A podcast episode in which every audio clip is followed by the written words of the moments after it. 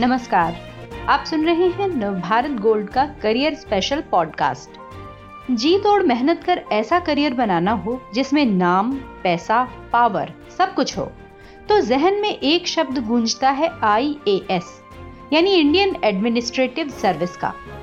लेकिन आई A S बनने की राह आसान नहीं। इस शानदार मुकाम तक कैसे पहुंचा जाए, तैयारी कैसी हो, इसके लिए एलिजिबिलिटी क्या है, उम्र और कास्ट के हिसाब से आपके पास कितने मौके होते हैं, ये सारी जानकारी देने के लिए हमारे साथ मौजूद हैं स्टूडेंट्स डेस्टिनेशन डॉट कॉम के फाउंडर और सी ई ओ मोहन तिवारी। मोहन तिवारी जी, आपका हमारे करियर स्पेशल पॉडकास्ट में बहुत बहुत स्वागत है। Thank you so much Sonia ji. आ, मोहन जी, आज हम बात कर रहे हैं supreme career I A S भारतीय प्रशासनिक सेवा के बारे में। तो इसके बारे में हम जानना चाहेंगे कि बेसिकली आई ए एस क्या है, किस तरह के करियर होते हैं, इसके बारे में कुछ बताइए। जी बिल्कुल, ये बहुत ही आला दर्जे के करियर्स में गिने जाते हैं और कहीं ना कहीं हर बच्चा जब पढ़ रहा होता है, बढ़ रहा होता है, तो उसके जहन में ये करियर एक दफा जरूर आता है। ये जो है, ये सिविल सर्विसेज एग्जामिनेशन जो है, डेफिनेटली मोस्ट प्रेस्टिजियस एग्जामिनेशन जो है माना जाता है देश का, और ये U P S C conduct करती है। और इसके अंतर्गत तीन मेजर सर्विसेज आती हैं। एक जो पैन इंडिया पे ऑल इंडिया सर्विसेज हम कहते हैं, दूसरा सेंट्रल सर्विसेज ग्रुप ए और ग्रुप बी की, और तीसरा स्टेट सर्विसेज।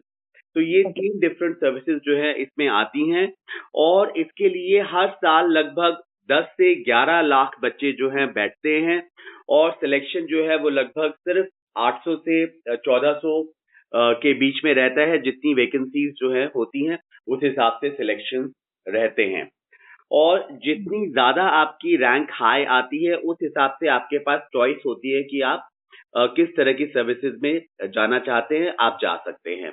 अब क्योंकि आपने आई ए एस के बारे में बात करी है, तो मैं आई ए एस के को ही लेकर आगे चलता हूं।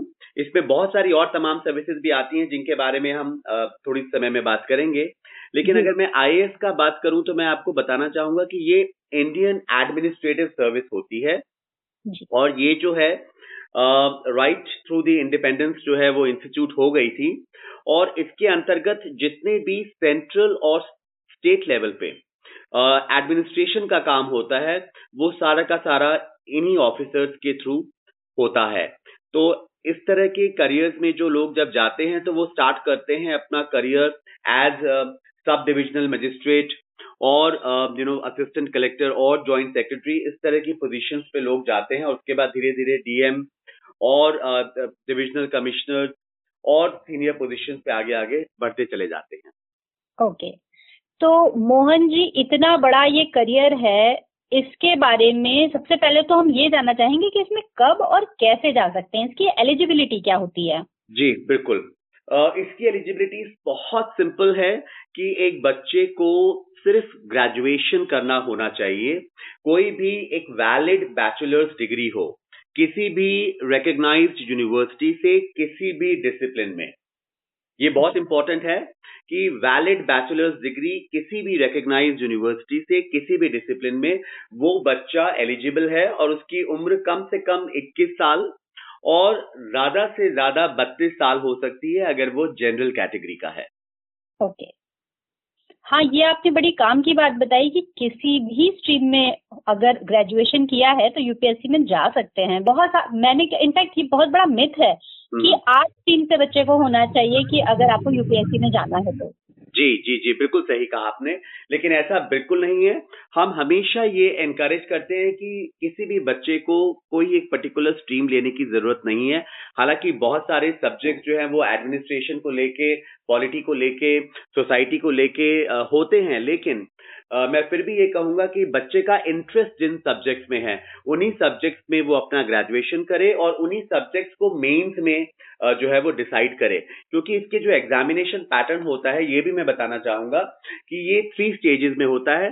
पहला जो एग्जाम होता है उसको हम प्रिलिमिनरी एग्जामिनेशन कहते हैं, जो जनरली मई के महीने में होता है, और उसको क्लियर कर लेता है जब बच्चा, तो उसके बाद जो नेक्स्ट स्टेज आती है उसे हम मेंस कहते हैं, और मेंस में बच्चे को जो है वो सब्जेक्ट सिलेक्ट करने का ऑप्शन होता है और वहां पर वो बच्चा वो सब्जेक्ट ले सकता है जिसमें वो बहुत रुचि रखता है, जिसमें उसने काफी अध्ययन किया है और ग्रेजुएशन भी लगभग उन्हीं सब्जेक्ट में किया है, तो वो बहुत अच्छा रहता है।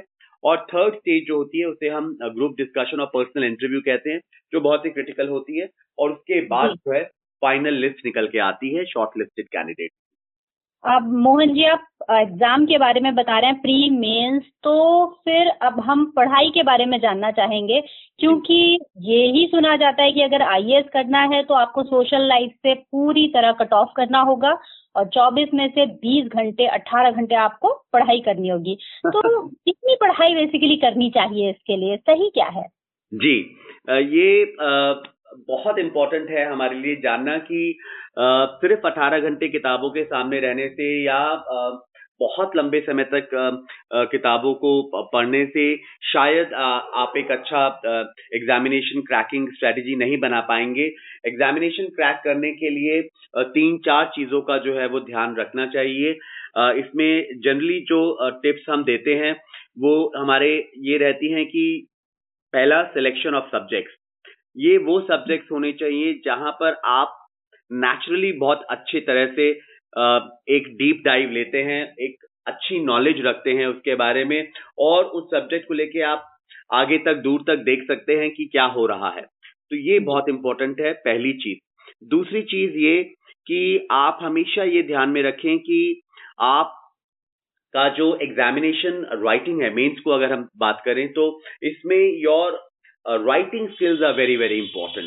How you are putting your point of view, आप अपना पॉइंट ऑफ व्यू या जो भी आप अपनी बात कहने जा रहे हैं वो कितनी uh, सटीक, कितनी प्रिसाइज uh, और टू द पॉइंट आप लिख रहे हैं, ये बहुत इंपॉर्टेंट होता है। uh, ये बहुत सारे लोगों को नहीं पता है कि इसमें it's all about the way you write examination, वो बहुत इंपॉर्टेंट है। और थर्ड, जैसा कि मैंने कहा कि किताबों से ज्यादा अगर वो अपने आप को आसपास के एनवायरनमेंट uh, से एक्लेमेटाइज करें रोज। फॉर एग्जांपल करंट अफेयर्स बहुत बहुत इंपॉर्टेंट है सिविल सर्विसेज एग्जामिनेशन के लिए, तो आपको बहुत ही आई वुड से अपडेटेड रहना पड़ता है, बहुत ही करंट रहना पड़ता है, बहुत ही कॉन्टेक्चुअल और रेलेवेंट होना पड़ता है उस साल के लिए। और ये हमेशा ध्यान में रखिएगा कि उस दो तीन साल के दौरान जो कुछ भी हुआ है देश में वो आपके मेंस में जो भी सब्जेक्ट्स हैं उसमें जरूर बहुत इंपॉर्टेंट रोल प्ले करेगा, और पर्सनल uh, इंटरव्यूज में भी वो बहुत इंपॉर्टेंट रोल प्ले करेगा।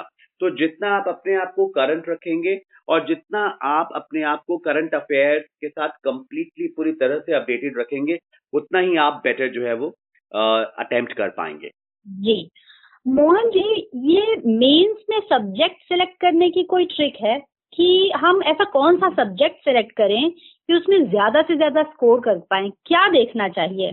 जी बिल्कुल, तो जैसा कि मैंने पहले भी कहा अभी थोड़ी देर पहले कि वो सब्जेक्ट हो आपका मेंस में जिन सब्जेक्ट में आपको स्वतः कुदरती तौर पे मजा आता है, आप एंजॉय करते हैं, और उन सब्जेक्ट को लेकर आप चाहे चार घंटे पढ़े, पांच घंटे पढ़े, छह घंटे पढ़े, आप बहुत ही फ्रेश फील करते हैं उनको पढ़ने के बाद, आप बहुत एनर्जाइज फील करते हैं और आप उस सब्जेक्ट के साथ बहुत दूर तक अपने आप को कनेक्टेड देखते हैं, वो सब्जेक्ट आपको देखने चाहिए। बशर्ते कि आप उन सब्जेक्ट में जाएं जहां पर एक आम धारणा है कि ह्यूमैनिटीज के सब्जेक्ट हैं, ज्योग्राफी है, पॉलिटिकल साइंस है या इकोनॉमिक्स है, इनमें हम जाएं क्योंकि यहाँ से जब बच्चे आते हैं तो ज्यादा सिलेक्शन होता है, ये एक कंप्लीटली गलत धारणा है, ये एक मिथ है, ऐसा बिल्कुल नहीं होता है।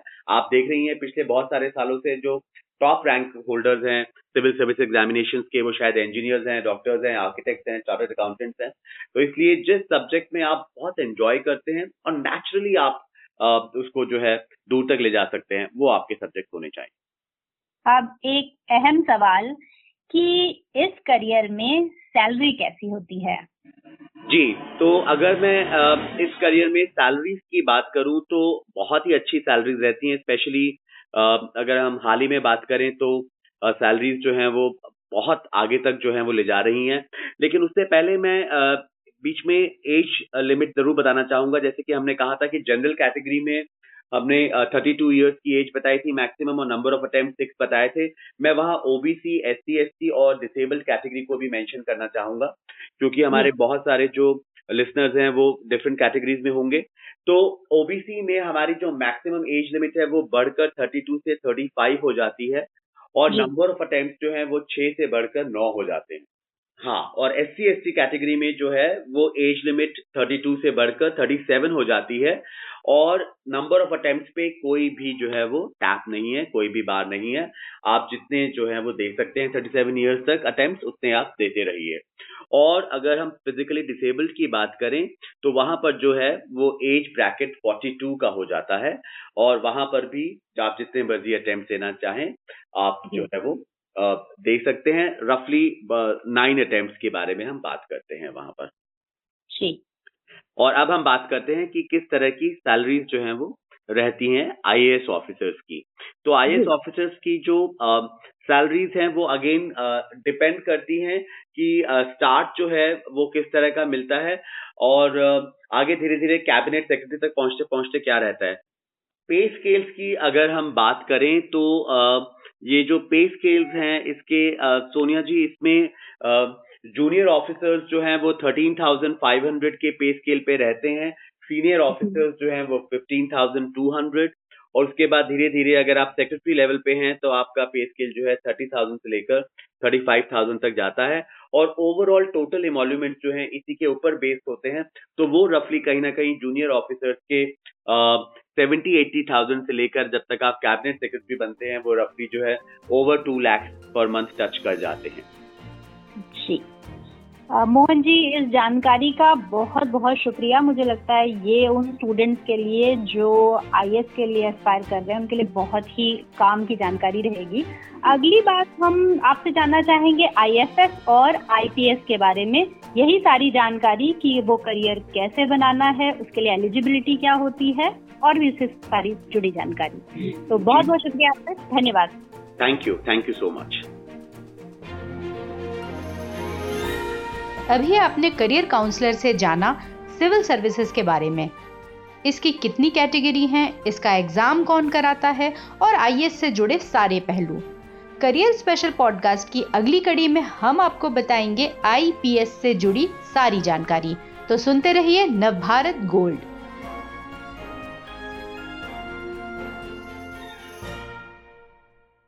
इस तरह के और दिलचस्प पॉडकास्ट सुनने के लिए विश्व की सर्वश्रेष्ठ Hindi infotainment service Navbharat gold पर लॉगिन कीजिए। गोल्ड के पॉडकास्ट का खजाना मिलेगा नवभारत गोल्ड डॉट कॉम पर।